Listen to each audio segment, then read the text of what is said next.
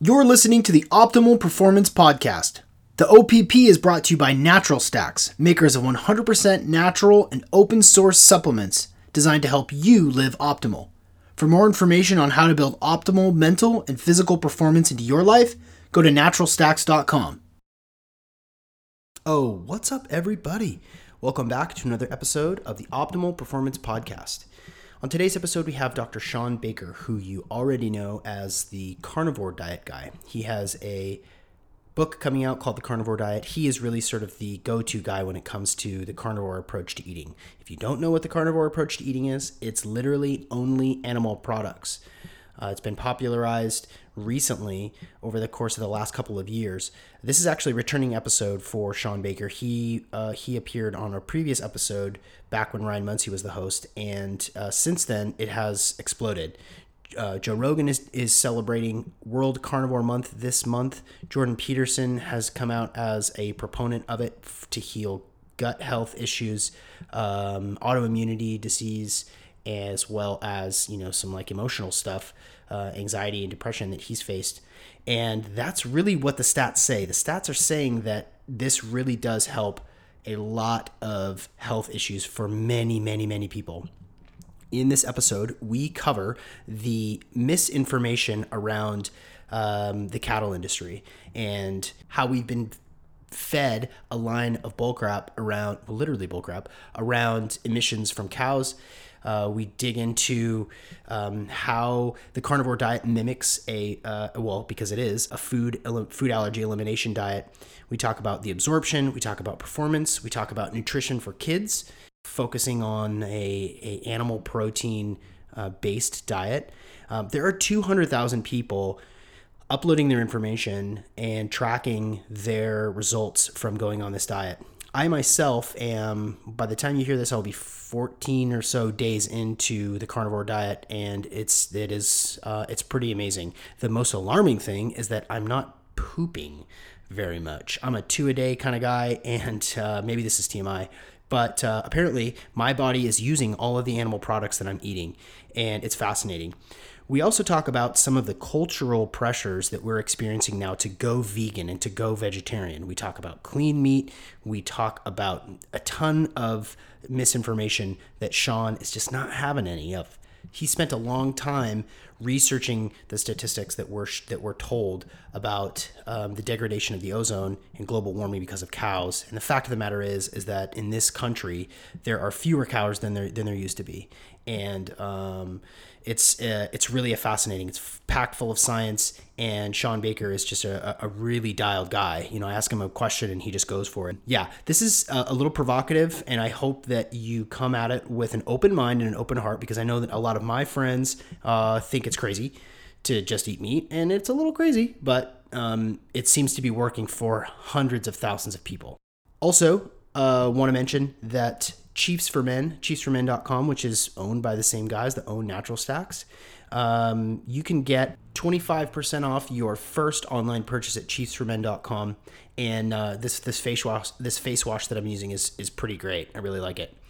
Uh, also, we are switching up the the format a little bit um, we are kind of uh, branching off. The Optimal Performance Podcast is uh, spreading our wings a little bit. And what that means is uh, dedicated social platforms, more integration into other products and other guests. And we're sort of um, given a little bit more freedoms. So um, you can always go to optimalperformance.com for show notes and follow up. And uh, follow me on Instagram. It's Coach Sean McCormick, S E A N McCormick, M C C O R M I C K. And uh, also go to SeanMcCormick.com to follow me and what the heck I do. And also follow Optimal Performance on Instagram as well.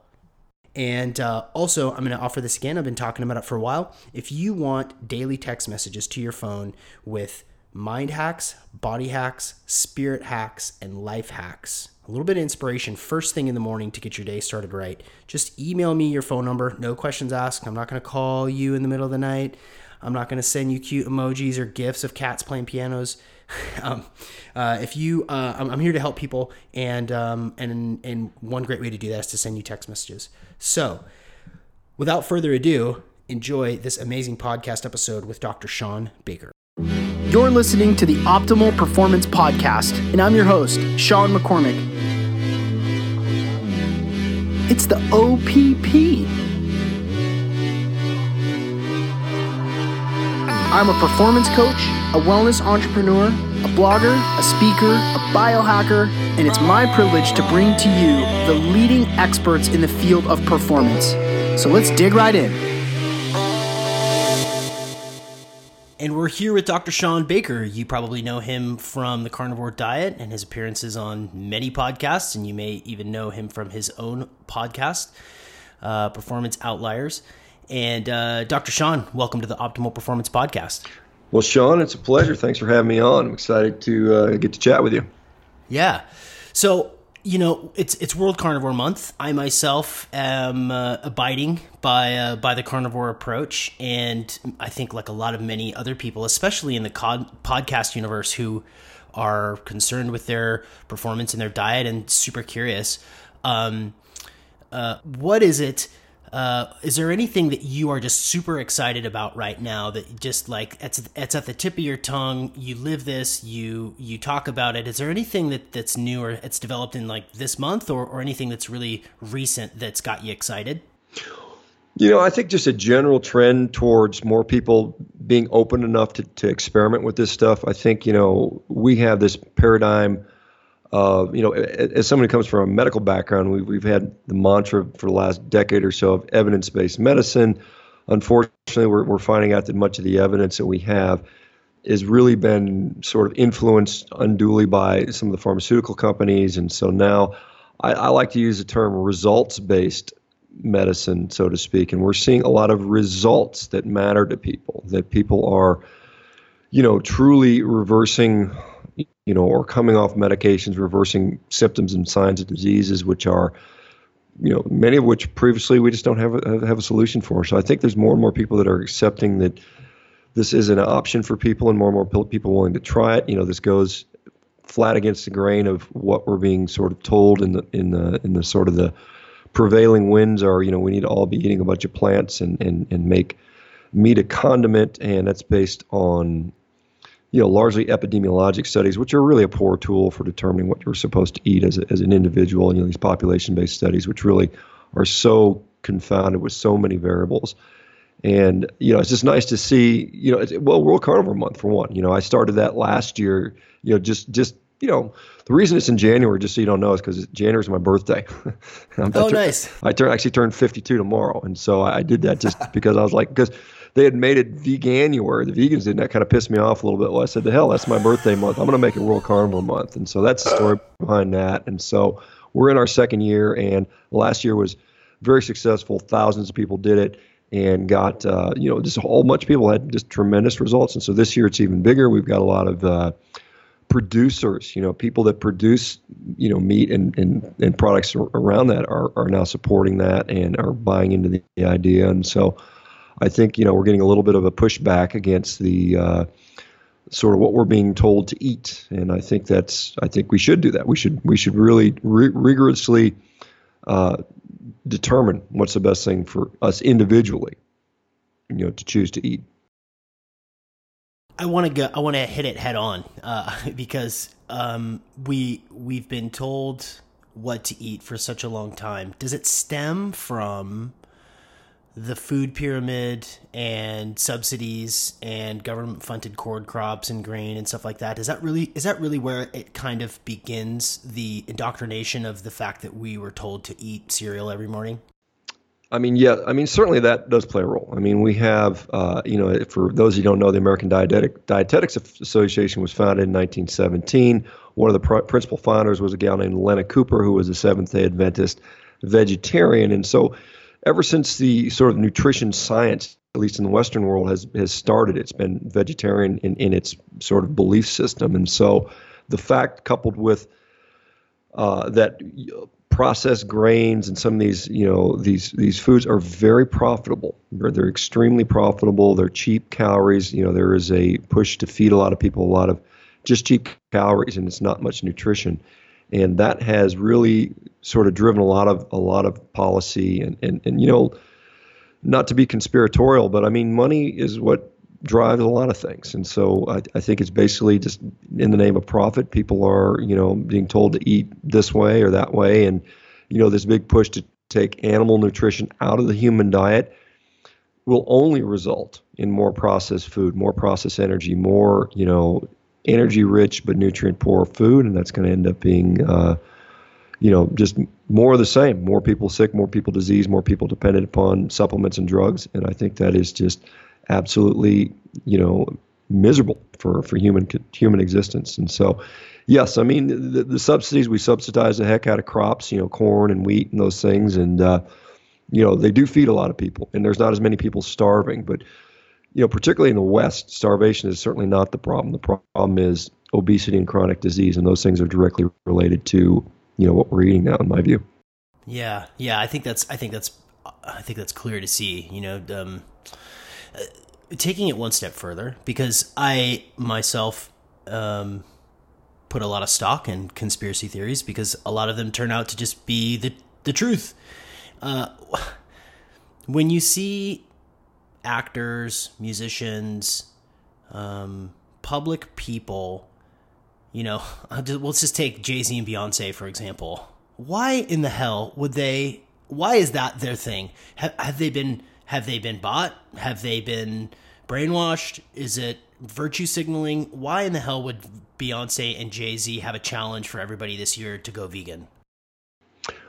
Well, I mean, I think I think probably to some degree they, they believe the message has been put out there. I mean, the, the message is very compelling. You know, don't eat the cute little animals, don't torture the animals. I mean, that that's a very uh, compelling argument that, that many people will make, and it, it resonates with a lot of people, and and certainly with their, you know, the people that listen to Beyonce and Jay Z are going to be you know younger folks that that spend their money that way, and that those are their fans, and that's their fan base, and so. Um, you know, does Beyonce was she? I think she sells what Pepsi or Coca Cola is one of her sponsors at right. one point. And so, I mean, getting your nutritional advice from somebody like that, you know, is arguably not that good of an idea. Uh, you know, but but the bottom line is celebrities have a big big platform, a big you know they have a big megaphone, and so a lot of people are going to listen to them. Is there somebody that's perhaps you know funneling some money their way for doing that? I don't know. It could be. I wouldn't be surprised. Um, but yeah, I mean, I I don't think that uh, you know what what they're telling everybody is, is, is particularly helpful, and I but I do think you know it's trendy for sure. I mean, certainly veganism is trendy, particularly with younger folks. You know, most of the people that go vegan tend to be, you know, teenagers, young college, young twenties, mostly female. Uh, it's it's it's just a, the, the trendy thing to do, and so it's just one of those things that. Uh, you know whatever whatever sells tickets or whatever makes money is what what people tend to do.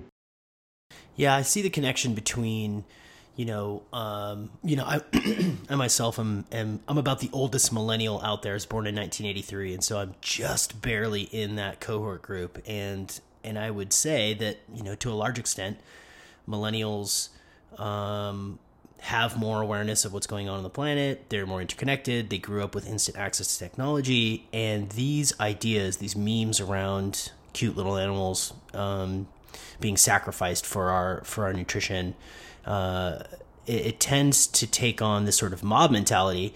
And it also aligns just perfectly with this virtue signaling, with this uh, you know this identity politics. Like, hey, look at me. I do yoga and I recycle and I don't eat animals, and uh, and immediately you've got one up on um, on somebody who eats even omnivorously or uh, you know isn't a vegan, and it's sad to say because um, there is a lot of sick people, and when you know your Instagram is so awesome, I'm sure you hear that a lot, but there the the demystifying uh, uh, debunking science and posting pictures of people who used to be vegan who turn it around. You know, uh, the one sticks out to me.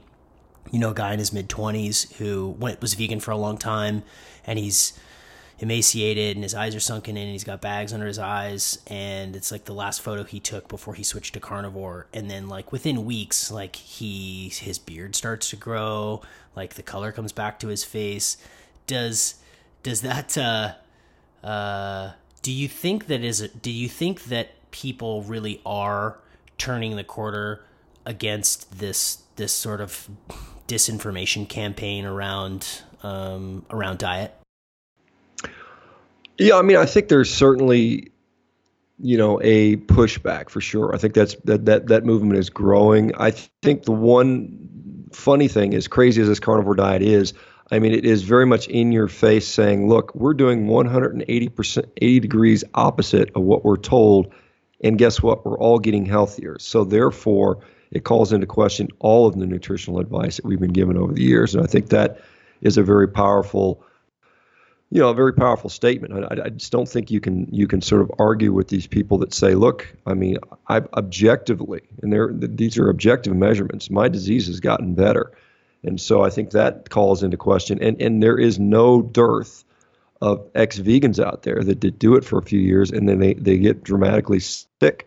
And so I think you know, of course, the the the, the continued cry is, well, they just did it wrong, or they weren't committed enough, or they weren't you know, bought into the ideology hard enough, and, and that's why they quit. But I mean, truly, I mean, you just see people, and I mean, their teeth start falling out. I mean, it's it's like, at what point do we say this is madness? And you know, we accept the fact that human beings, you know, being on the planet for three million years, have, you know, going back to Homo habilis, have always eaten meat. It's been part of what we've done since we've we've evolved, and, and that's why we evolved, and that's what we evolved to be and it has been such an essential part of the human diet. There's never been an indigenous population that that survived without it. And, and in fact, even if you look at the indigenous tribes today, I mean, they may be surrounded living in the tropics, surrounded by fruits and, and everything else you could possibly eat, but they still prioritize going out and hunting for, for their animals because they know that's what they need.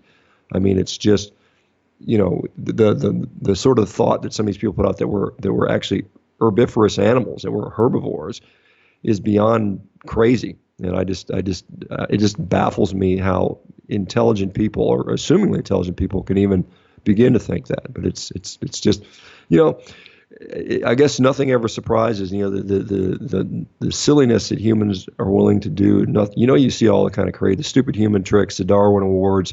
I mean, human beings for a smart animal are, are actually pretty stupid sometimes. Yeah. yeah, I think that's. Yeah, I think I think you're you're right on there what's it like getting getting uh, getting inundated with uh, uh, daily, daily, daily with people saying, "Hey, I switched and I'm this far and I feel amazing." Does it just does it just urge you to keep forward and, and to and to continue the course on on this uh, um, on this trajectory? Yeah, I mean, you know, certainly, you know, my, you know, just as I've gotten more popular on social media, you know, it just exponentially grows, and I, and I literally every single day I get you know, tens, if not, you know, 20s or 30s of people telling me, you know, this has absolutely improved my health. I, you know, you know, people that were suicidal are no longer suicidal. People that were alcoholics or drug addicts are no longer alcoholics or drug addicts. People who were morbidly obese are no longer morbidly obese. People with horrible crippling diseases like rheumatoid arthritis are no longer experiencing those things. And I get that literally every day. So certainly it encourages me to continue to do what I do. And even if it doesn't work for 100% of the people. You know, for the percentage of people that it does is very encouraging. And you know, and I and I get a small amount of negativity from the people that are ethically opposed to it, primarily you know vegans and stuff like that. But uh, yeah, I mean, it, it encourages me to keep going down this path, and I think we just need to learn more. You know, and I think there's just a lot of stuff we don't know. Anybody that's you know reasonably intelligent will understand that we know far less than we than we, we than we actually think we do, and we there's much more we need to know and much more to learn. Um, yeah, but it definitely inspires me to keep going, keep doing what I'm doing, and uh, uh, I, you know, I don't foresee stopping anytime soon.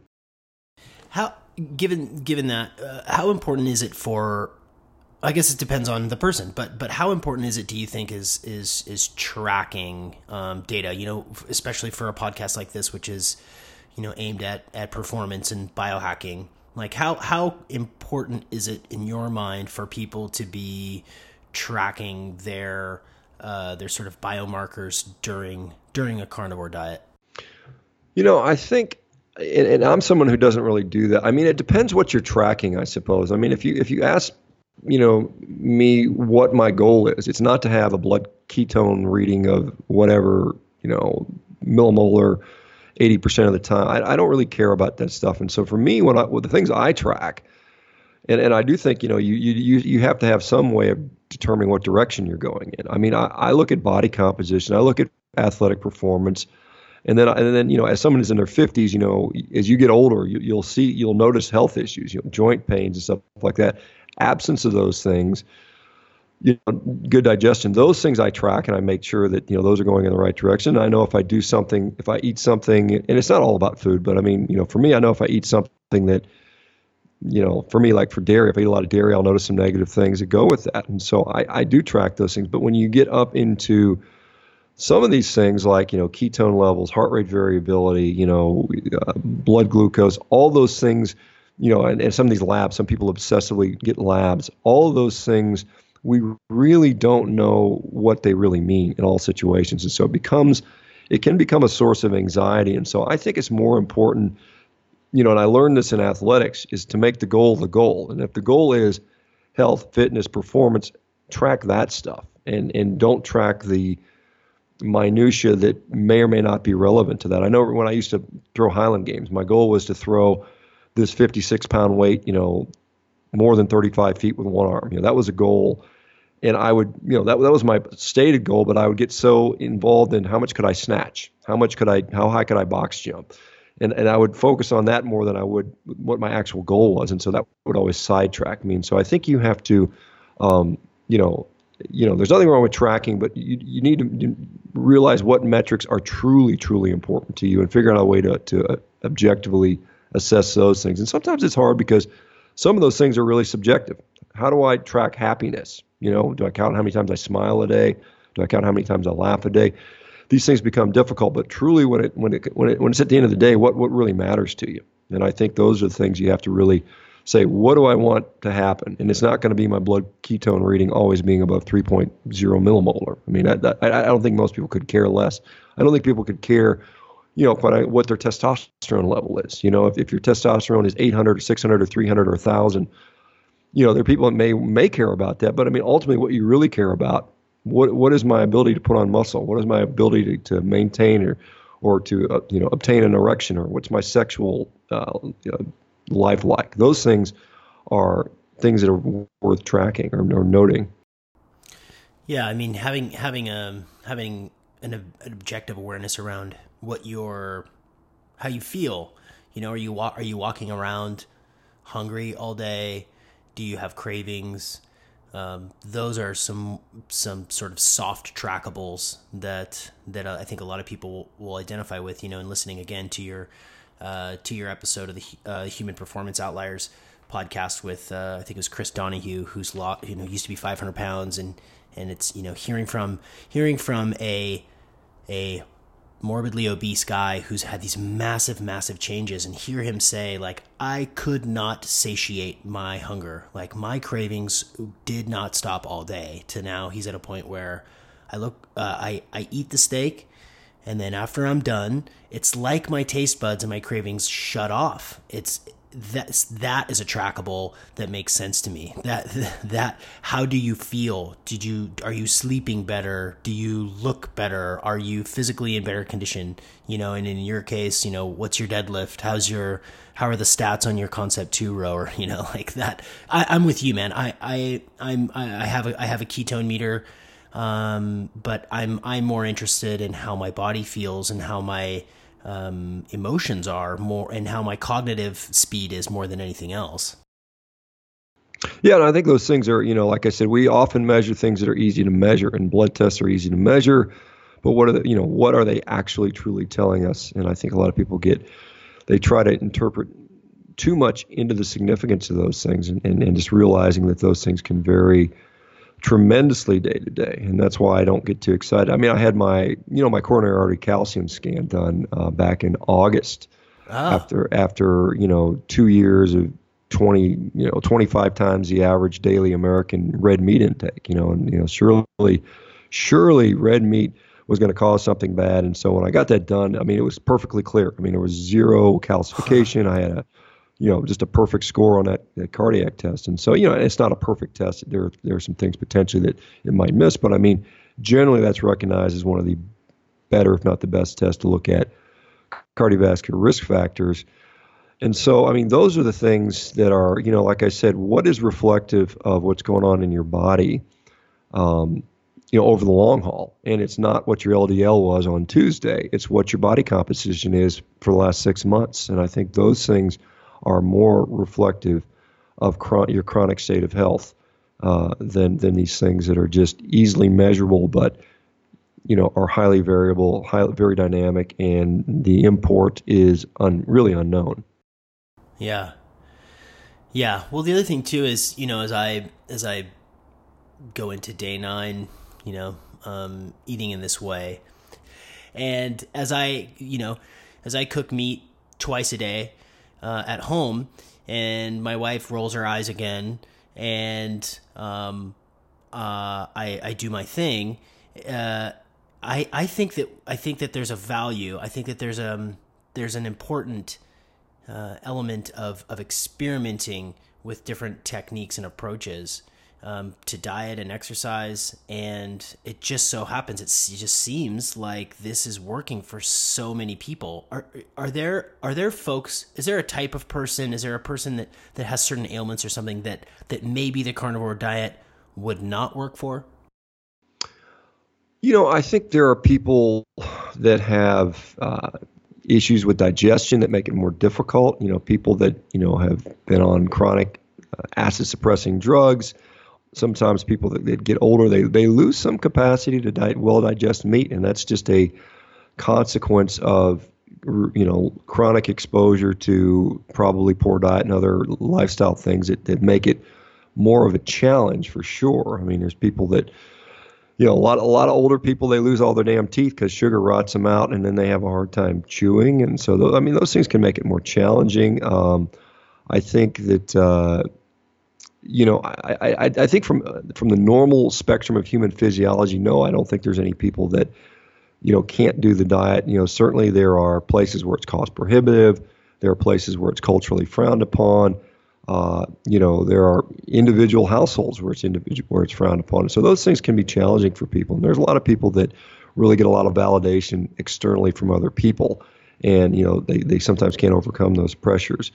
Um, back to your point about cooking, you know for me, I find it pretty easy. I mean, I throw a steak on a grill, and you know, 15 minutes later, I got a nice steak, and and, and the cleanup's nothing, and you know, I use one dish, one fork, one one one knife, and I mean, that's you know, I don't find it to be that challenging, you know, as far as that. But I but I do think you know we should value you know cooking our food and, and getting our nourishment and procuring that and and and and you know ingesting that rather than just you know, opening up another package and just slopping it down and eating some cheap refined crap, which is what we've been indoctrinated, acculturated to do through decades of just being used to doing that. You know, we don't even think about food. We just, oh, let's open up the cabinet, let's tear open a package. Don't read, who knows what the ingredients are. Well, it really tastes good because it's been engineered to taste good.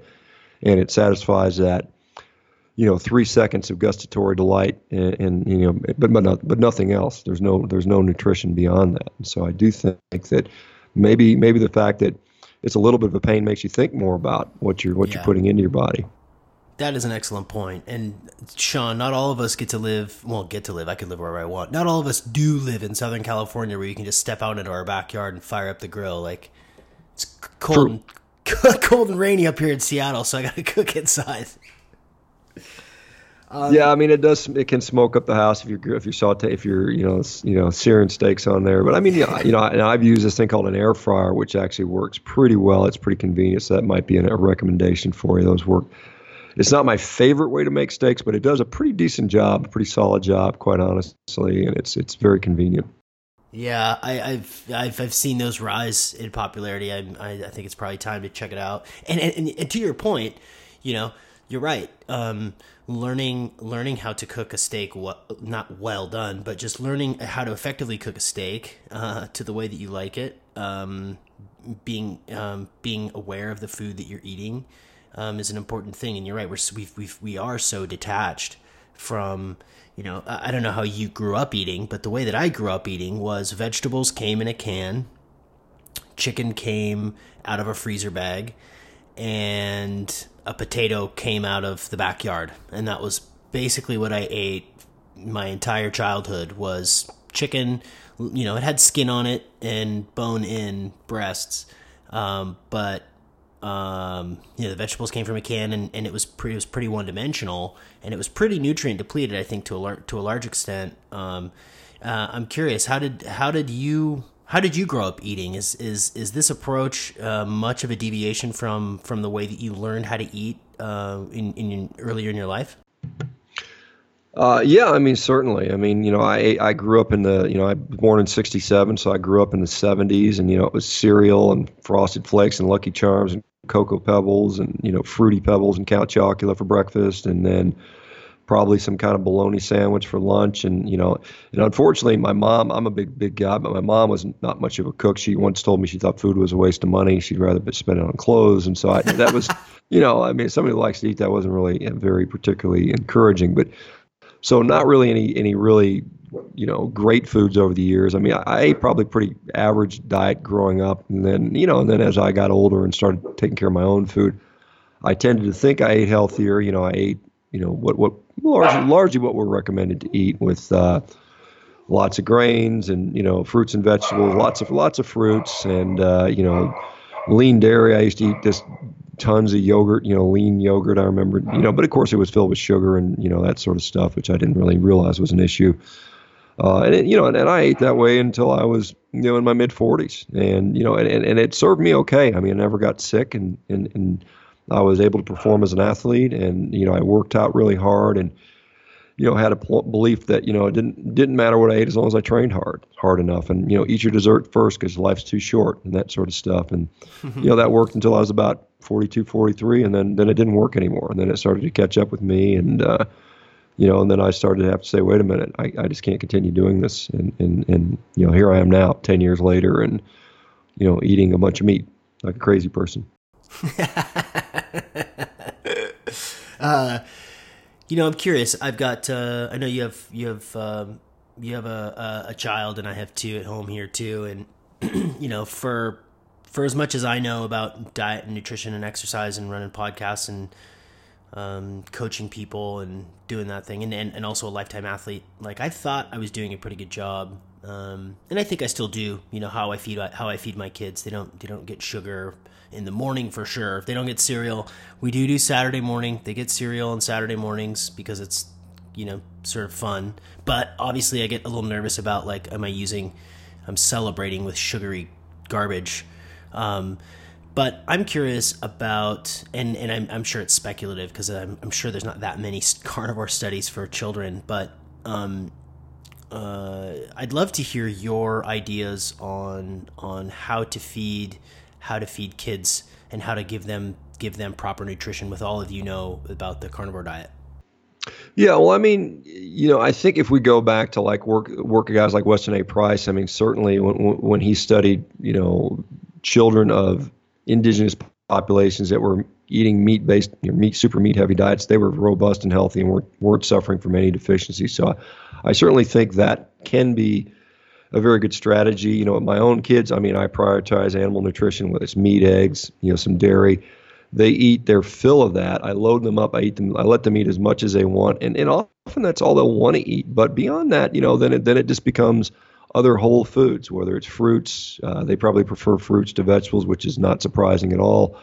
Um, you know, I don't force them to eat, you know, vegetables. I, I don't necessarily think they're anything special, quite honestly. I know that's controversial, but I don't really see that beyond. Uh, I think if you load them up on animal nutrition, then they're, then they're done. Then they're good, and then anything they want to eat beyond that, you know, just for energy purposes, is fine.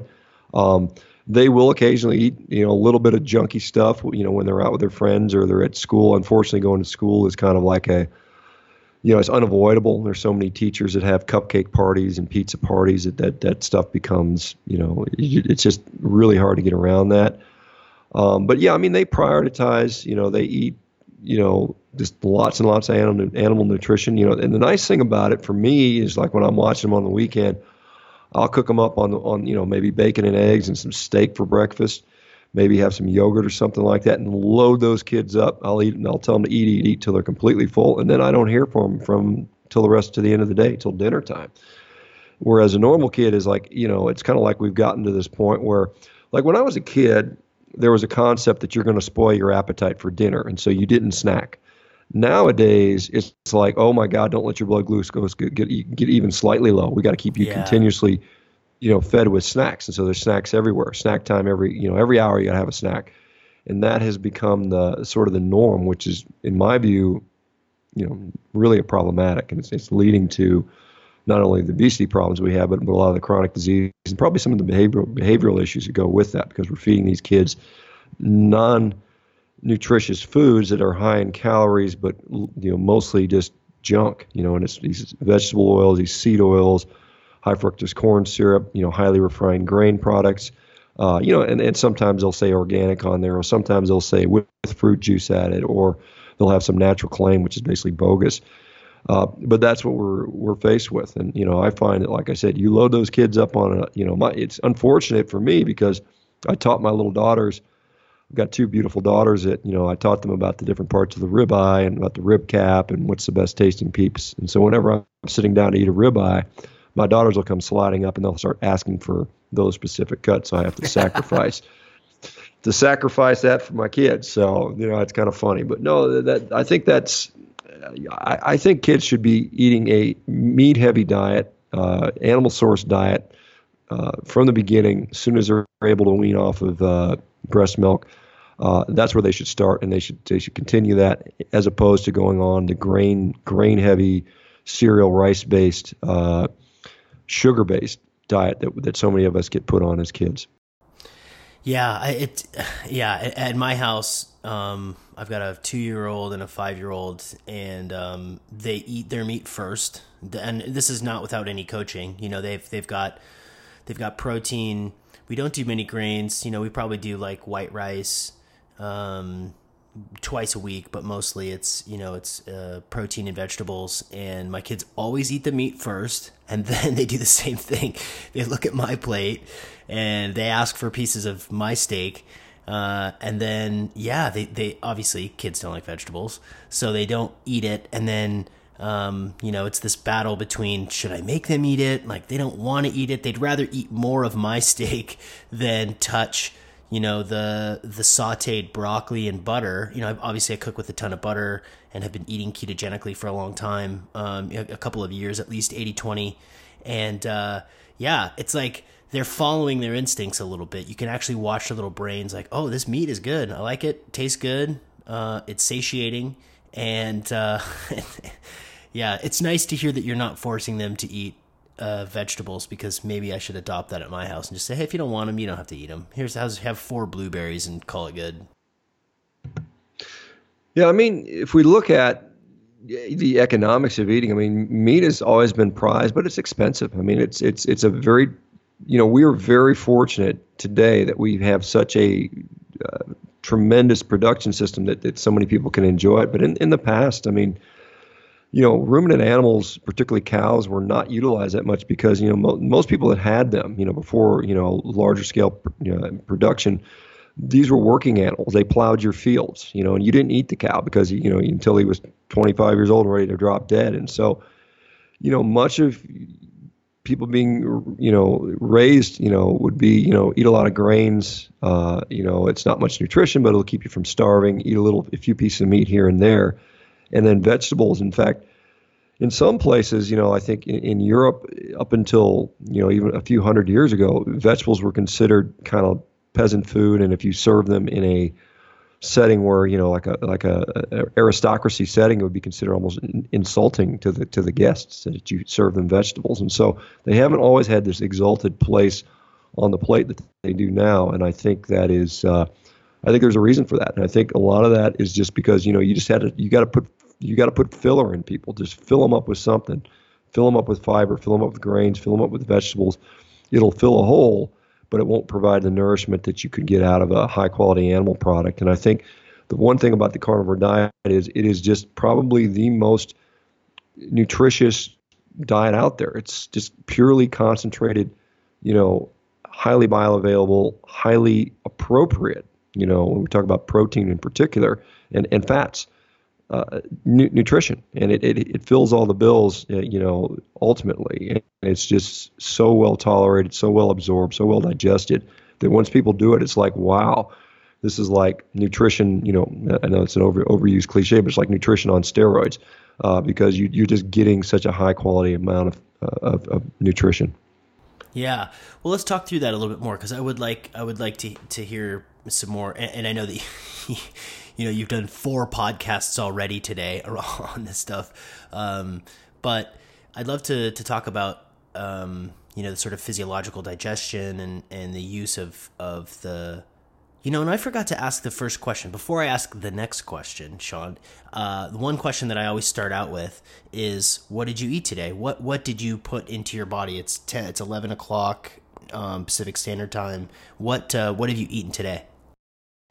Yeah, today was quite a good day. So it's my last day of being 51. So I celebrated with a 3.2 pound uh, bone-in tomahawk ribeye, which I cooked on the grill, topped with a little salt and butter, and that was my that was my breakfast, and it was damn delicious. I'll tell you that. nice. That sounds great.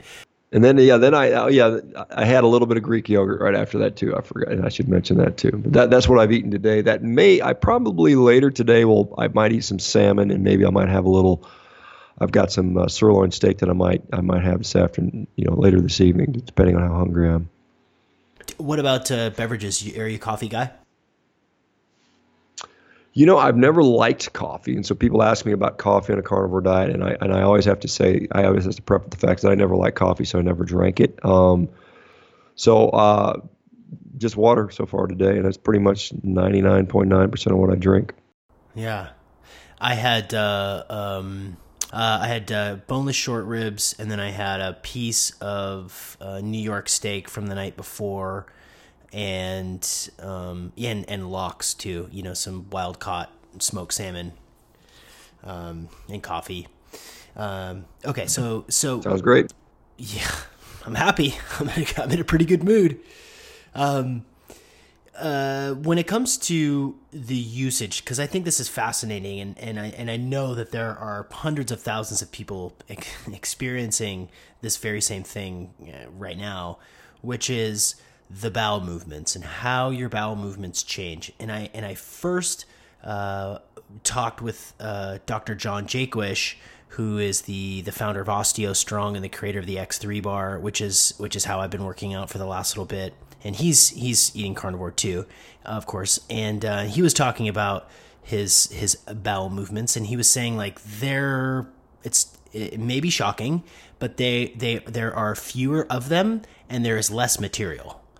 And I was like, really? Why is that? And he's like, because I'm using all of it. Like I'm my body from the top of my head to the tips of my toes is using just about every little piece of of the of the steaks that I eat, and that's what I eat. Is I eat steaks. You know, he's doing OMAD one meal a day, um, you know, two or three steaks at a time, and he's and, and it's changed dramatically.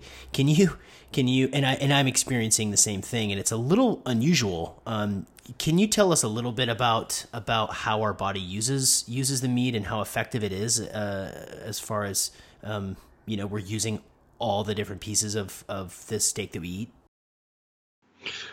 Yeah, I mean that is it's kind of been a bit of misconception because people will say, well, it's constipated because constipating because you don't have bowel movements, and, and and what he's experiencing is what what's very common for most people. Although some people will notice something a little different, but for the most part, um, and we know this looking at patients that have had their colon removed and they have something called an ileostomy, so we can see what leaves the small intestine.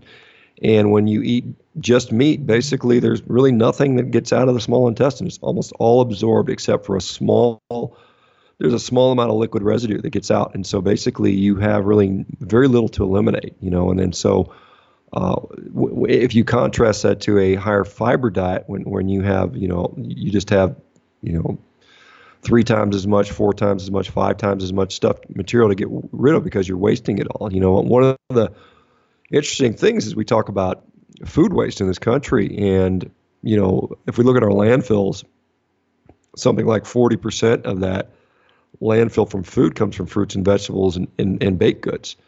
Uh, and, and then when we look in what goes, it goes in the toilet, the rest of it goes down the toilet in fiber that we can't digest. And so it's kind of funny, but you know, it's true that meat is extremely well absorbed. I mean, our body is so efficiently designed. I mean, we're literally designed to digest and absorb meat extremely well, extremely efficiently. That's why we have a gastric acid of 1.5 or so, one of the most acid environments in all the animal kingdom. It's on par with things like hyenas and, and vultures.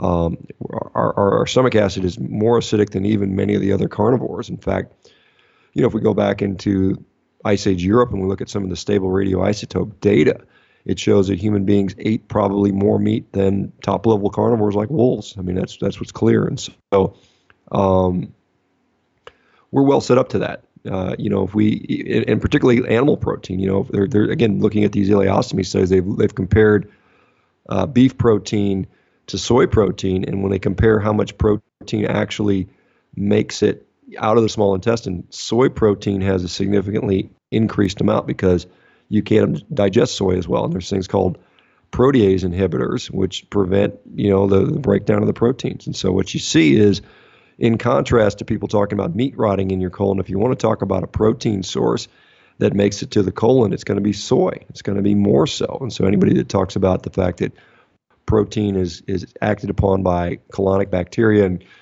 uh, liberating materials like putrescine or cadaverine, it's going to be the soy proteins that do that even more so because those are the protein sources that are not absorbed as well uh, via the small intestine. But but truly, yeah, what, what Dr. Jakish, Jakish, Jakish, I'm, I'm not sure if I'm saying that pronounced. I'm aware. I, I, am kind of aware of him. I've seen some of his stuff, but um, is absolutely correct. You are fully absorbing that nutrition, and you know the the FAO, the Food and Agriculture Organization, is going to up they're going to revise the method by which they assess food protein uh, quality, and they're going to go from something called the protein digestibility index uh, to the uh, I'm trying to think what it's called now. It's called it's called the indispensable amino acid uh, digestibility. And they look they looked at initially they used to look at the protein was left over in in the stool, and the problem with that is that it overestimated that based on uh, stuff that was happening with the microbiome because some of the protein was being uh, lost through the microbiome. And so that overestimated plant based proteins and underestimated animal based proteins. But when they look at the uh, absorbs, absorbability in the ileum, which is what they're looking at now, which doesn't you know deal with the microbiome losses, then they show that uh, animal-based proteins are far, far superior than plant-based proteins as far as digestibility and absorbability. So it's kind of interesting. We'll see that come out in the uh, in the coming years. They adopt this policy. The that was a little bit in the weeds. Yeah. That was good. That was good. I was I was taking notes. That's why I got so quiet over here. uh, no, that was perfect. Um, the the sensation is not of constipation. It's I don't have that at all. Uh, and I have um, again eating keto for for years. You know, I'm a I'm a usually good for you know two movements a day, one right after the coffee, and then one you know a little after breakfast. And what's happening now is like I it, it's not constipation because I don't feel like I need to go like at all. Like I you know I had one one movement this morning again after coffee before breakfast and I don't have this I don't have a bloated feeling, I don't have a full stomach feeling like I need to go, and that's different. To to to go so little, and I know I'm only 9 days in, you know, you're sitting over there 2 years in thinking like, well dude, get, you know, relax. you're just getting started.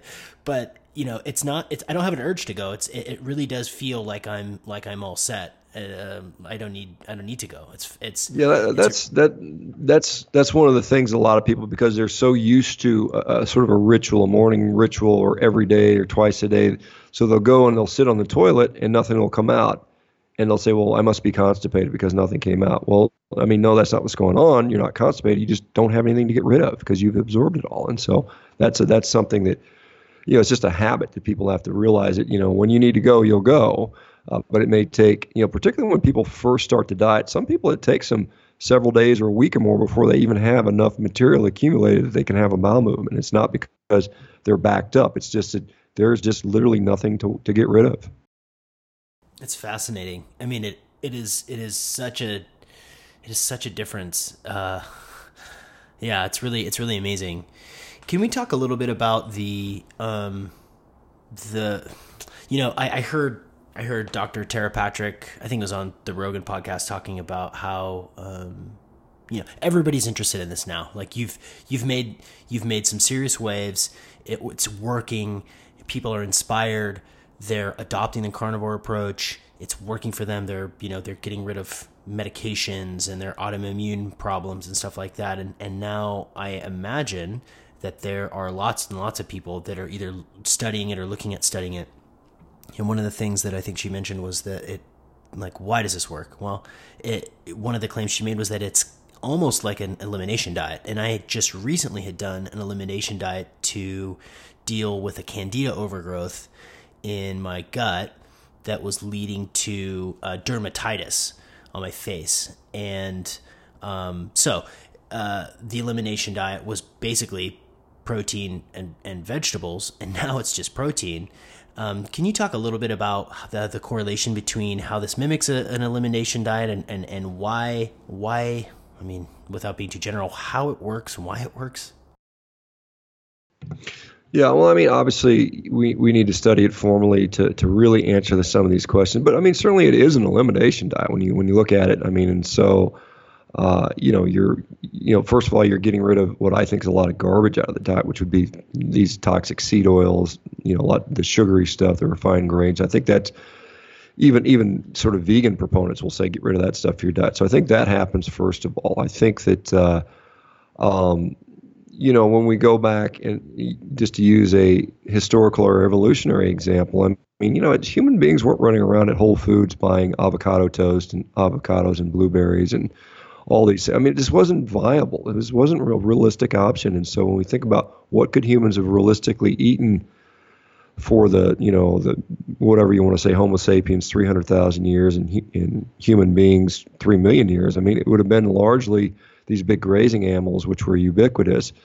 And you know maybe they got some berries here and there. Maybe they got some you know they, they dug up some some tubers once in a while. And, and mind you, most of those tubers back then were extremely fibrous and not very starchy, so there would have been very low energy yield. So the, the, the incentive to do that would not be that high, particularly when you've got access to a wonderful fatty megafaunal animal, which would provide you really with all your nutrition needs. And so, um, so yeah, it does act as an elimination diet, and I think it eliminates a lot of things we, we're probably not well designed to eat. And probably among those things might be grains. Some people would argue that, that the, the adoption, widespread, wide, wide scale adaptation of agriculture back 10, 12,000 years ago was, you know, it was not done after randomized control trials you know, demonstrated that it was superior. It was done out of desperation because we ran out of all these megafaunal animals and our population started to grow, you know, too big and we had to support ourselves some way. But, you know, as far as other things, you know, there is evidence that, that you know, leaky gut is a, uh, which refers to intestinal permeability, is a mechanism by which many diseases occur, so particularly autoimmune diseases, arguably some of the mental health diseases and and you know many of the other ones, some of the joint joint pain maybe initiates in there, and so um, there is pretty good evidence, at least from a group in Hungary called the Paleomedicina Group, that's demonstrating that a uh, all meat based diet does very good at restoring gut permeability or you know normalizing it so you're not leaking anymore. That occurs. Uh, certainly, like we talked about earlier, with the superior nutrition that animal nutrition provides. So I think it's a combination of those things uh, that uh, you know that and the fact that it's a higher protein diet when it comes to you know weight loss. You know, for a lot of people that are losing weight, we know that protein, even the people that are die-hard calories in, calories out, people will concede that you've got to normalize protein, you've got to match protein. But when you increase the protein, you can eat more and still lose weight. And I think that's pretty well demonstrated in the literature. And, and now the question about whether carbohydrates can do the same thing by, by eliminating carbohydrates, that certainly is debatable, but there is certainly evidence, you know, and, and I'll certainly point to David Ludwig's most recent study done, I think, published in October or November this year, where they showed that uh, people on a maintenance phase on a low carbohydrate diet, you know, had something like a 200 to, to 400 calorie increase in, in their metabolic rate, you know, depending on how insulin sensitive they were. So I think there's a lot of mechanisms potentially why it's happening. You know, uh, you know, in animal studies, uh, substances like carnitine have been shown to amply ramp up metabolic rate. Now, whether that happens in humans or not is still unknown. Uh, there's some people that believe it does, and so I think there's a whole host of reasons. I don't think it's just one thing, and I think over time, hopefully, as people are willing to study this, I know there are some people out there that are looking at studying this. And I do think we'll, we'll slowly get some studies on this over time, particularly as more and more people adopt it, and particularly as more and more people have good results, which seems to be the case. I mean, my having done this for you know a couple of years now, I mean, consistently the results are consistently good for the majority of the people, which I think is is is pretty powerful. Yeah, yeah, it is pretty powerful. I I really hope I really hope that there are there are some widespread studies coming because the proof is in the pudding when when you have thousands and thousands and thousands and tens of thousands of people who are reporting these massive changes in their in, in the way that they look and the way that they feel and the way that they um, live their life. Uh, there's there's the science is just shortly to come I think after that. Um, one thing that I've that I've noticed you know just sort of cyber stalking you on Instagram like so many so many other people is uh, when people ask really intricate questions. And by the way, your uh, your Instagram live sessions are are awesome. On the way to the gym to deadlift seven thousand pounds, but uh, no, I'll take a minute and answer some questions. And when people ask questions like, you know, um, you know, hey, uh, I'm I'm eating pork rinds. You know, it's done. They're, they're chicharrones, no added salt. Da, da, da, da. You know, are these okay? And your your answer invariably is, uh, I wouldn't live on them.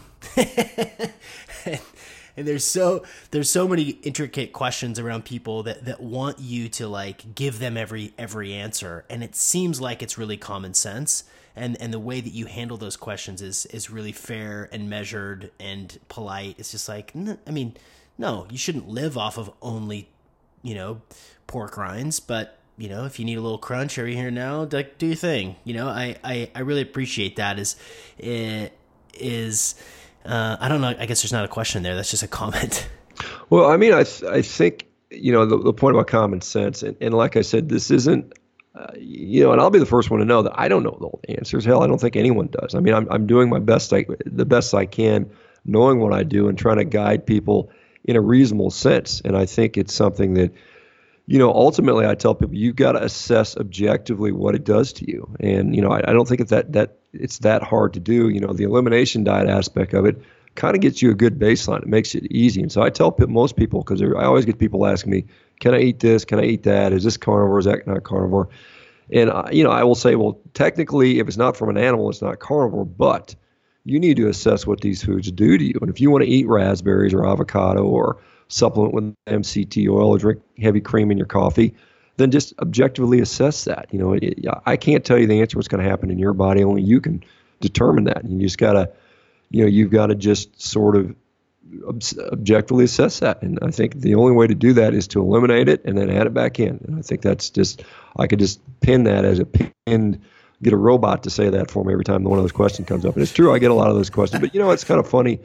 I mean, at least it's not when I first started this, I used to get questions every day about scurvy and vitamin C and how do you go to the right. bathroom. And, and I think that knowledge is getting out there for many people where there, there's enough people that kind of, you know, share that knowledge so, so that there's so many people that know the answer to this now that I don't have to continue to answer the question. But as a physician, I mean, I used to see the same problem every day, 20 times a day, whether it was a rotator cuff problem or or a meniscus problem and I mean, I'd have to tell this, I'd have to tell the same answer to every person over and over again. So I'm not, I'm, I'm conditioned to keep answering the same question over and over. I know it seems like it might be frustrating, but I, I just, uh, sometimes, you know, like some people will, will write on my Instagram wall or page or whatever it is, and they'll ask a question. And I know there's like 7,000 people that follow me that know the answer to that. And sometimes I'll rely on those guys to answer it for me because I can't yeah. be I, I, it just becomes overwhelming. I can't answer every single question. I try to answer as many as I can to people that directly message me, but you know, at some point it gets to where you know I'd be no, doing nothing else. I wouldn't even be, I wouldn't even have time to eat if I kept answering all the questions. And so, hopefully,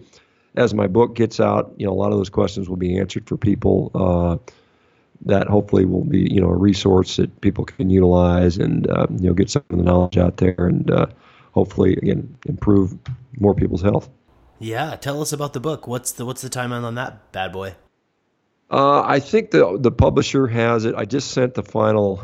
I, I, hope the final copy to the publisher the other day or the editor the other day, and so she'll have it for I don't know, a week or so, and you know, maybe some little last minute changes or additions or subtractions. I'm not sure.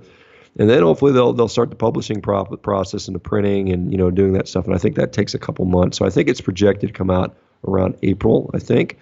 Um, I know it's available for pre-order. I know lots, lots and lots of people have pre-ordered it. I know that uh, companies like Barnes and Nobles have ordered a, a, large amount. They expect it to sell pretty well, so that's encouraging for me. And you know, it's going to be, uh, you know, there's going to be a lot of quite a bit of information in there about some of the science, some of the you know evolutionary perspective, historical perspective, you know, some of the reasons like we talked about why it may impact disease the way it does, some of the success stories, how to implement it, some of the common issues that occur, um, how to deal with those, you know, some just some tips and stuff like that, and, and a lot of visual guides. Um, but you know, again, it's it's it's it's designed for a broad audience that, that, that's maybe not familiar with the carnivore diet. So I had to write to those people because I think those are the people that are going to most, you know, benefit from that. You know, people that have already done the diet for, you know, six months kind of got the deal. It's not that hard. It's not that complicated. I mean, I, I literally said I could written I could have written the the book in one page and said eat drink you know eat meat drink water. Any questions? And, i mean that would have been the end of the book but i mean you know at the same but then there's invariably a bunch of questions that come up even though you know if i had to explain my if i had to explain a diet to a to a lion or a zebra or or a cow or a dog i mean i'd say here go eat this. And that would be it. They'd go do it and they'd be fine. But human beings you know it seems like you gotta you know even the most simple things on earth become very complicated for people do you have a do you have a title for the book and and where can people go uh, find it pre-order it um, it's called The Carnivore Diet by Shawn Baker, MD. It's on Amazon. It's on Barnes and Nobles. It's if you go on my Instagram, Shawn S H A W N Baker B A K E R 1967. It's in my bio. There's a link for that, so that's up there. I'll probably promote it a little bit more as it gets closer. I know the publisher's going to want me to do that because they want to they want to make money on it. So Yeah, I'll well, probably I'll probably do some. I might you know maybe I'll do a you know maybe I'll do a book tour with this depending on what the demand's like, and I'm hoping that vegans will come out and protest it. Yeah, that'd be great. That'd be good publicity. Oh so vegans out come there up, listening, Shawn, come please to come, Seattle. Please come out and I'll, protest it. Come out, come up to Seattle, and you you want to find some vegans, man. Come to Seattle. Come to Seattle. I'll help you find a place. We'll do a book tour. Uh, I'll uh, yeah, yeah. I mean yeah, this would be this would. I'm, uh, you're bound to have protesters uh, if uh, if you come to a, a, book a book stop in Seattle. Um, uh, I didn't. I don't. I, I did have this question written down earlier, and I didn't. I didn't mean to like skip over it. And I, you know, we're on such a good groove. I hate to kind of go back to something like this kind of toward the end of the podcast, but, um, you know, some of the things that I've seen you talk about regarding, um, you know, uh, the cost of meat production on the planet and some of the misconceptions that we have around methane gas and cow farts and stuff like that. Um, that that's obviously a major uh, signpost for vegans and folks like that who want to make a case for not harming animals and not harming the planet. Um, can you give us a little bit of your thoughts and insights around um, the issue of uh, because if everybody gets into this and this becomes wildly popular, there's going to be more of a demand on on uh, on cattle raising. Can can you talk a little bit about about how you like to think about that?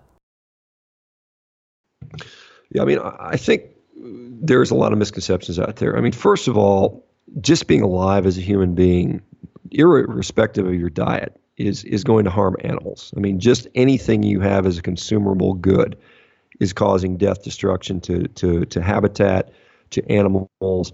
Um, and then when it goes to diet, it doesn't matter what you eat. You are you are directly contributing to the death of animals. And so this guilt-free, I do the least harm thing is really, you know, not much. It's not making much difference. Um, you know, and arguably, you know, if if if you decide to eat a, a fully carnivorous diet and you decide just to eat grass finished, you know, uh, free ranging animals, then you know your harm to the to the to the animal sentience amount is very minimal. It's much lower than than somebody who is eating a plant based or a vegan diet. Now, not everybody does that, and most people will eat beef that comes from the supermarket. So the argument is, well, the crops that are being raised to feed the animals also harm, you know, these small animals. But but, but at the end of the day, realistically, particularly if you choose beef. I mean, most people, their beef consumption would be about one cow a year. So that's one more animal you're killing, uh, in addition to the, the, the hundreds of thousands of little small field mice and insects and whatever else gets killed in, in, the, in the grain process. So it's not much difference. But when we go to the environmental aspect, you know, the, the, the, the war cry among these vegan activists and, and particularly the, the, the processed food fake meat companies, which are heavily invested in, in, to the tune of billions of dollars, which are propping up this message, is that not eating meat would be the best thing we could possibly do for the environment, which is absolutely uh, a complete fabrication. You know, the best thing you could do is just not have another child. You could, you know, convert your home to solar. You could, uh, you know, stop taking plane trips. I mean, those things would have a bigger impact. But at the same time, we have to eat as human beings. I mean, there's no, that's not negotiable. You have to eat. And so, of the things you can choose not to do, you don't have to take a transatlantic flight. You know, maybe you can do your business on a Skype call for, for one trip out of the year, and that would have the same amount of impact of going vegan would have. But more importantly, the, the statistics and the numbers that the vegan activists quote are just wrong. I mean, they're flat out wrong. I mean, there was a movie called Cowspiracy, which which came out I don't know a decade ago or something like that, in which they claim that 51% of all greenhouse gases were emitted from animal agriculture. Well, that's clearly been proven to be patently false. That study has been dismissed by everybody that knows anything about it.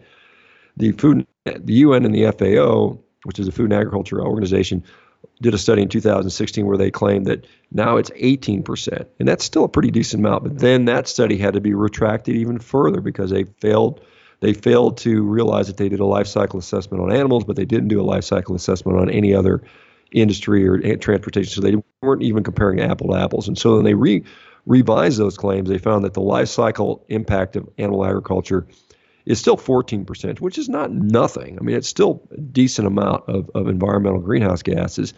The direct emissions, by the way, if, you, if we discount direct emissions, are only about 5%. But when we look at that 14%, and we and we have to compare where you live, what you what impact you have locally. And so 80% of the greenhouse gases produced by animal agriculture in the entire world are produced in developing and third world countries. And that's just because they have an incredibly inefficient way of, of producing their animals. They're, they're, they're very inefficient. It takes them, you know, in, in, in Europe and the, in the U.S., it takes a year or two to produce a cow for, for slaughter for beef. In places like Africa, it might take 20 years to produce that same same amount. So it's 20 years more environmental impact. And so by going vegan, you'd have to tell these people in Sudan or Ethiopia, you guys need to go vegan because you guys are the main offenders.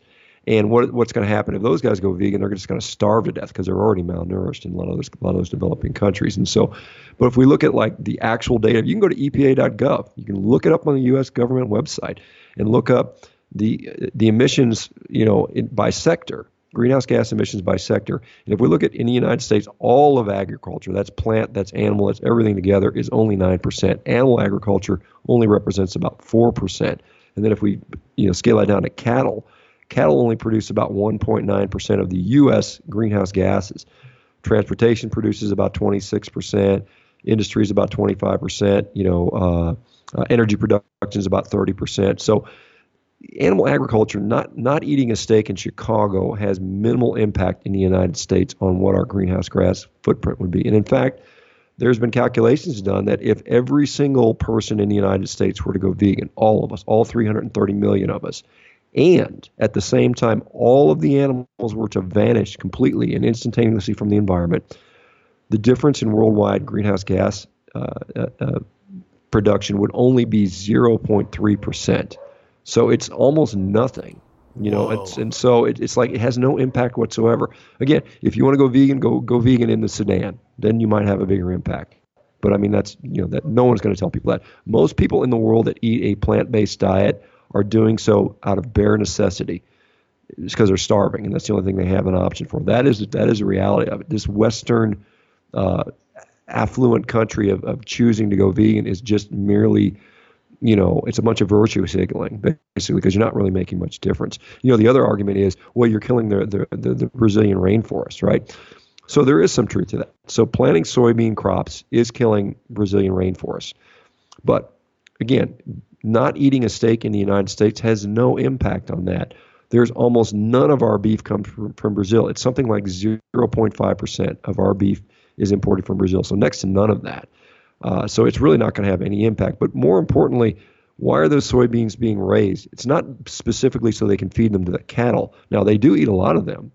Uh, but what happens is we grow the, the soybeans for our consumption in the form of soybean oil, and then what's left over, the shoots, the stems, the leaves, uh, the ground up soy meal after the, the oil's been extracted is then fed to these cows. But the reason that they're being planted in the first place is for primarily for human consumption.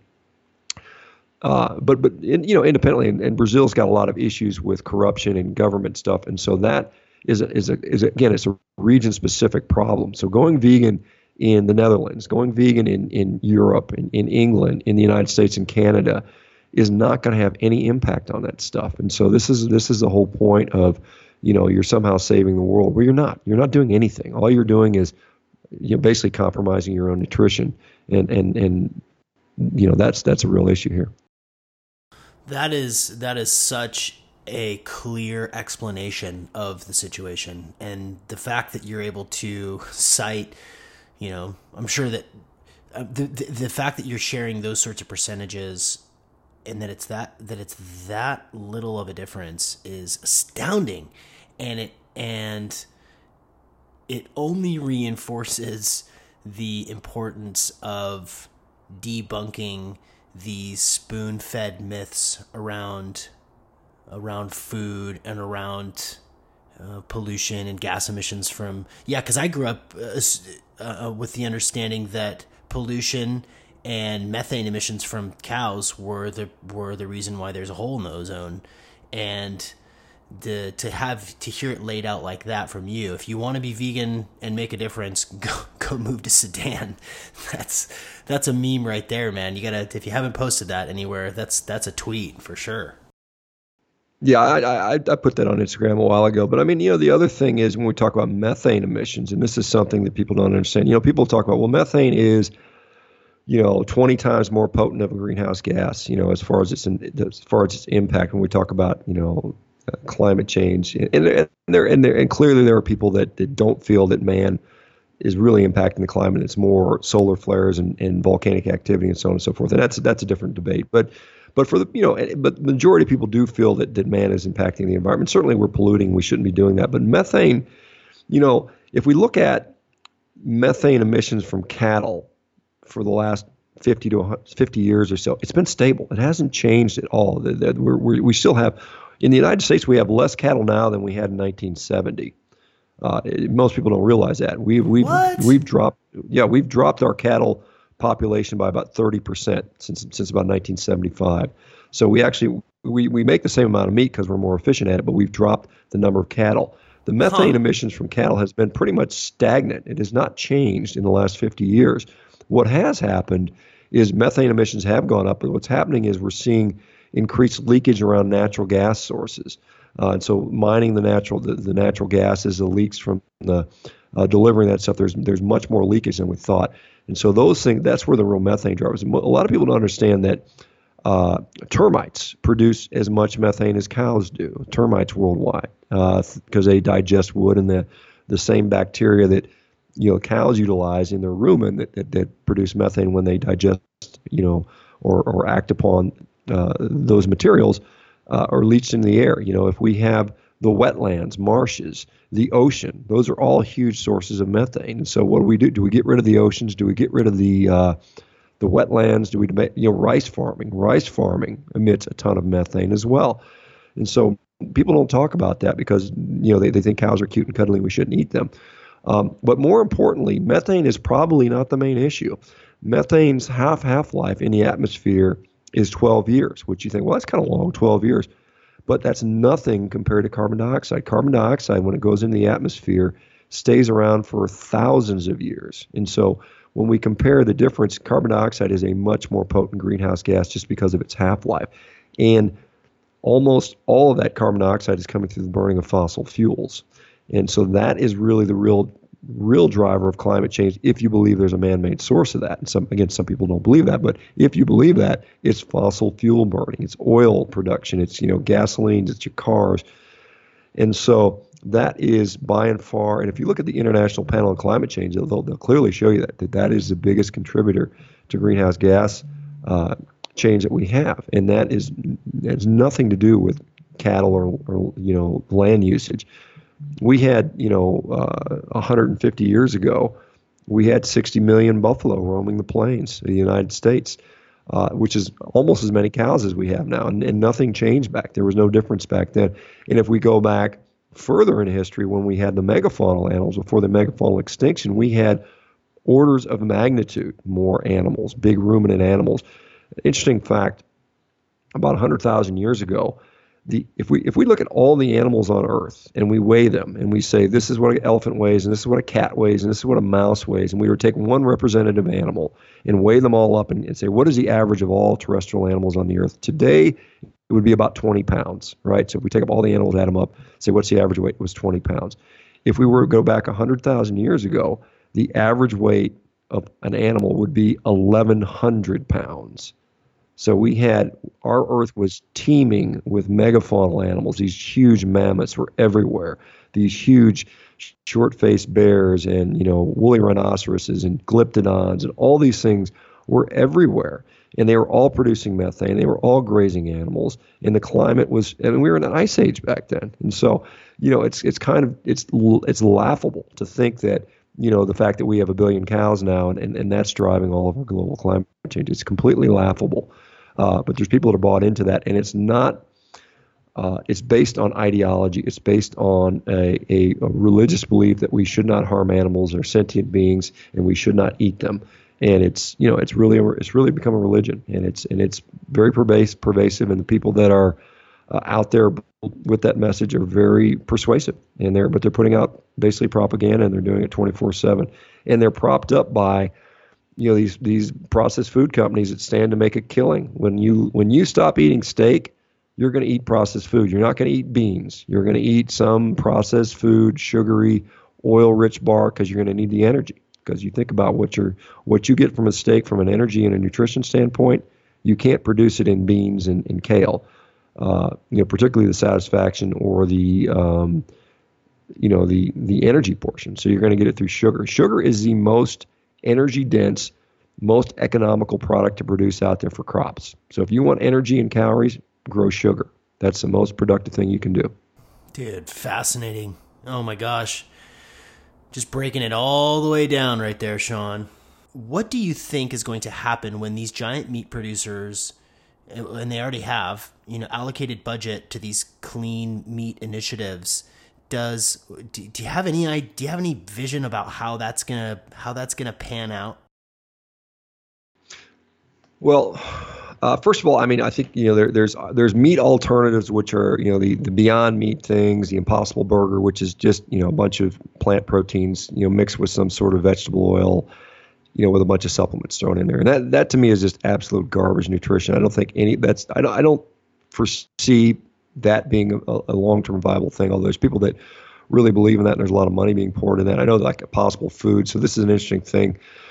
Uh, I just talked about this with uh, Diana Rogers on our podcast today earlier, and so uh, a guy named Patrick Brown, who is the CEO of Impossible Foods, right? So he is a he is a vegan activist. His goal, he just stated his goal and he feels the number one priority on earth is to end animal agriculture. That is his stated goal for the, the mission of his company by the year 2035. He founded a uh, scientific journal called PLOS, P-L-O-S, right? And this is an open access journal. And you know, recently there was a article that got a lot of waves by a guy named Marco Springmann, who is another vegan activist scientist, who published a study saying we need to tax meat uh, for, for various reasons, for health reasons, to save a lot of money, save a lot of lives. And he published it in this this journal that was founded by another vegan, and that's that's that's made a lot of media. Uh, you know, it's just kind of like driving this. Oh, there's a study, there's a scientific study out there that says we need to tax meat, and so that's being pushed forward by these vegans guys that are they're in positions to do that. The media is just lapping it up because their sponsors are processed food companies who who love the fact that we want to get rid of meat. You know, and they base that on Marco Springmann based his, his study based on the World Health Organization's proclamation in 2015 that red meat is a class 2 carcinogen and processed meats are a class 1 carcinogen. One of the problems with that panel that made that conclusion, which was called the IARC, the International Association for Research on Cancer, which is based out of Lyon, France, is when they met, uh, and Dr. Uh, uh, David Klurfeld was on that panel, and he voted against that decision. And what he said was, while he was on that committee, about a third of the people on that committee were vegan or vegetarian. So they had a vested biased interest, and they refused to declare that. They didn't declare that, and he, he asked that they declare that, and they said, "No, we're not. We're not. To, we're not going to declare that." They looked at a bunch of studies, and they just routinely threw out all the studies that did not support their conclusion. They did not hear all the evidence. There were a lot of dissenters with that, but they still went with that, and they said, "Well, we're going to do that because we think it's ethical and the right thing to do for the environment, and therefore we're going to make this political statement that meat is a a carcinogen." based on extremely, extremely weak evidence, most of which was epidemiology showing a, minimal effect at any below any significant amount that we would we would ever consider acceptable based on something called the Bradford Hill criteria. So that came out, and then Marco Springmann uses that. You know, a study, a study, you know, a panel decision put out by a bunch of vegetarians then causes a vegan to write an article that we should pack, tax meat, which is then published in a study that was founded uh, that was published in a journal that was founded by a guy who's the chairman of the Beyond or the Impossible Foods fake meat company. So you see where this is going. We've got this, you know, this this agenda driven thing that's trying to push it there, and so it's just, you know, beyond. You know, I mean, it's you just watch it and you're seeing this, and, and people are just buying it hook, line, and sinker, and it's it just feels so good. You know, the message is, you know, don't eat those cute, cuddly cows and pigs uh, rather eat our, our fake burgers, our fake slop burgers. When we talk about the lab grown meats, right, the clean meats, and by the way, clean meat is no longer allowed to be used. That term is not long, not no longer acceptable because the meat industry fought that and said, no, by saying yours is clean meat, that implies that ours is oh, somehow not clean.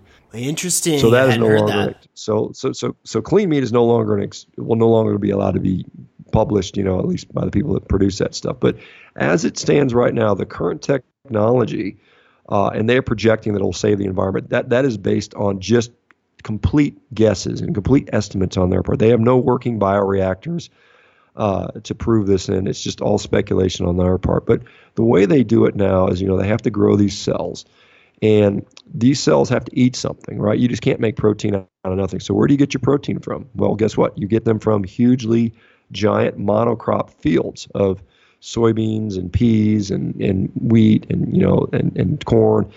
So you're going to have to grow all these monocrops to build that protein. You know, you, it's not a free thing. So all the protein you get from the plants, you got to put into these bioreactors.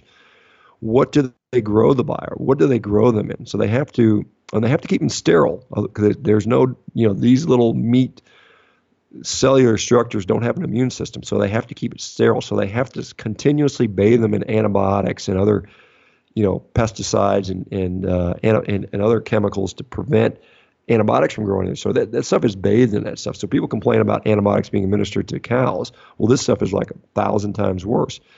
Additionally, um, the only thing that makes those cells l- being able to live is being bathed in something called bovine fetal serum. And so what they have to do is they have to kill a pregnant cow take the unborn fetus, stick a big needle in its heart without anesthesia, suck out the blood, and, and spin it down for serum, and then use that to grow the cells. And they have to continuously do that as long as those cells are growing. They have to continuously supply with new supply of dead pregnant cows. So I mean, it's it's just um, a nightmare scenario, uh, you know. And, and who knows if those if that stuff is going to be healthy for us or not. You know, one of the things is to make those those cells live forever because that's what they want to do. They don't have, they don't want to have to keep harvesting cells from cows because once they get the one they like and it produces what they're going to want to continue to grow it over and over again. That's the same thing we do with cancer cells. We've got breast cancer cells that have been alive since the 1960s because they continue just to replicate, replicate, replicate. Does that have an impact on us eating that stuff? So you're basically eating a bunch of tumor cells because they've, they've become immortal. And is that a problem? You know, eating a burger that's 100% tumor cell would that cause anybody some some concern? You know, that's that's bathed in that's bathed in you know dead cow baby dead fetus cow fetus serum. So that that's the technology at this as it stands right now. But you know they're going to point it out as you know it's energy efficient, it's going to save the environment, blah blah blah. And more importantly, if they scale it and they can make it profitable, That's the only thing that's going to matter. How much money can they make off it? Can they do it more cheaply than they can raise a cow? And that's going to be the bottom line. And it's going to be, uh, you know, it's going to be pushed on you. They're, they're going to lobby for that. You know, the government's probably going to, you know, I don't know. Hopefully not, but we'll we'll see what happens. So I, I'm not I'm not I'm not ready to buy buy off on the, the lab meat. I just don't think it's a good idea personally. Yeah. Yeah. Wow. Yeah. When you describe it like that, it doesn't. Uh, it, it it's a it's a lot less. Uh, it's a lot less palatable than um, than the way that I've heard it explained before. Of course. Yeah. Well, and they've got to they've got to grow it on a scaffold as well. You know, the meat just doesn't grow; they've got to give it a shape. And so, one of the things they're using as a potential is plastic. So they're putting a little plastic scaffold which the meat will grow in. And do you eat the plastic then, or you know, does the plastic come out? I mean, I don't even know how they how they're going to make the steaks. You know, they might make they might be able to make a blob, a blob of meat, uh, but uh, it's going to be, uh, you know, I, and and my understanding is vegans won't eat the stuff, uh, at least the ethical ones, because of the reasons we talked about with the cows being killed anyway. So who's going to eat that stuff? You know, I'm, I'm sure I sure as hell would rather have a, you know, a nice real steak than some meat blob. Yeah, it is. It is meat blob. I think that they're really long. Um really long ways away. We had I had Paul Shapiro, uh, who wrote Clean Meat, uh, on the podcast because I was just so fascinated by it, uh, so fascinated by it, and he he explained that they're a really long way away from from being able to like, yeah, create a steak. It is it's it's all it's ground beef, you know, or it's ground clean meat. Well, I can't say it anymore. So it's it's made in like a beer in like a beer brewing system. You know, he talked about. Um, uh, a beef chip, which was like a beef jerky little thing uh, that, uh, yeah, fascinating, man. Well, so much to think about. I I I've I have really enjoyed your content, Shawn, and I and I really appreciate your approach and the way that you show up in the world is honest and forthright and backed by by knowledge and the results are speaking for themselves. There's so many people having such amazing results just from from taking the carnivore approach and simplifying the way that they're eating. And uh, I'm nine days in, and I feel really good. Um, I've got a busy day today. I've got lots of stuff to do. I'm, I'm gonna go work out here after this, so I can because I've been sitting for a little bit. But um, I like to end the podcast with with asking each of my guests um, to complete the sentence. So if you would everyone would benefit from knowing? Uh, everyone would benefit from knowing that you know the power to change your health is is is very much within your hands. Dr. Shawn Baker, thanks for joining us today on the Optimal Performance Podcast. Hey, it's been my pleasure, Sean. Thank you. Let me know when this goes out, and I will try to publicize it as well.